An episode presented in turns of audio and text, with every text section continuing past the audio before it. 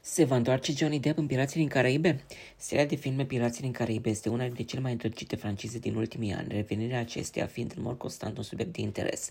În decursul anului 2020 a fost dezvăluit că un nou film este în dezvoltare, dar și că un spin-off cu Margot Robbie este în conversație, cel din urmă fiind proiectat pentru viitorul îndepărtat. Drept parte a reînvierii francizei, discuțiile și întrebările au gravitat în jurul posibilității întoarcerii lui Johnny Depp. Acesta s-a confruntat în ultimii ani cu probleme legale în urma controverselor și a procesului de defăimare cu fosta soție. Președintele Walt Disney Studios Motion Picture Production a adresat posibilitatea de întoarcere actorului. Într-un interviu recent cu New York Times, Sean Bailey, președintele responsabil cu multe dintre proiectele viitoare aflate în dezvoltare, a ispitit cu povestea pentru următorul film și a adresat posibilitatea de întoarcerii lui Johnny Depp. Deși nu este o confirmare directă, directă nu a desfințat complet posibilitatea.